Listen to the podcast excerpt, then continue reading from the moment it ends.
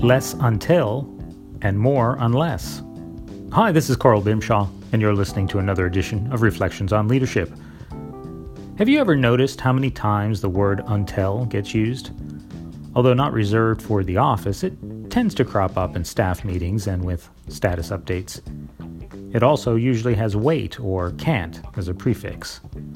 Pay attention to how often you hear phrases similar to I can't until. Examples I can't until I have more money. I can't until they get back from vacation. I can't until the kids finish school. I can't until the weekend. I can't until the end of the month. I can't until next year. Granted, sometimes until is a legitimate measure. You're not going to hang pictures on the wall until the paint dries. You're not paying bonuses until the final results are in. You're not going to Paris until you get your passport renewed. These are all valid reasons for inaction. However, leaders do not thrive with inaction. I can't talk to new clients yet. I have to wait until the new marketing brochures are printed. I can't mentor him until the succession plan is finalized. I can't launch until I get more feedback on the design. Phrases like that make a leader's stomach turn. They clench because it sounds like a stalling technique. Isn't there a better, proactive way of communicating? Yes.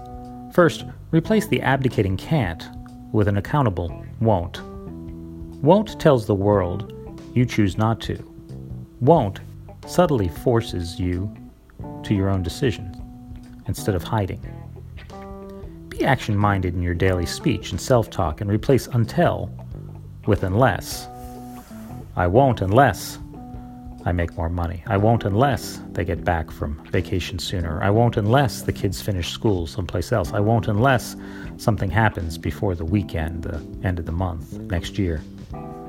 Do things change when you no longer can't until and instead won't unless?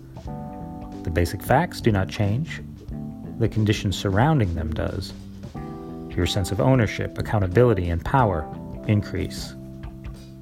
Unless creates options, until limits choice.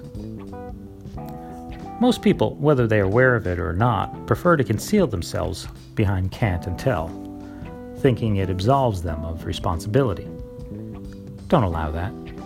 Not in yourself and not in the people you lead.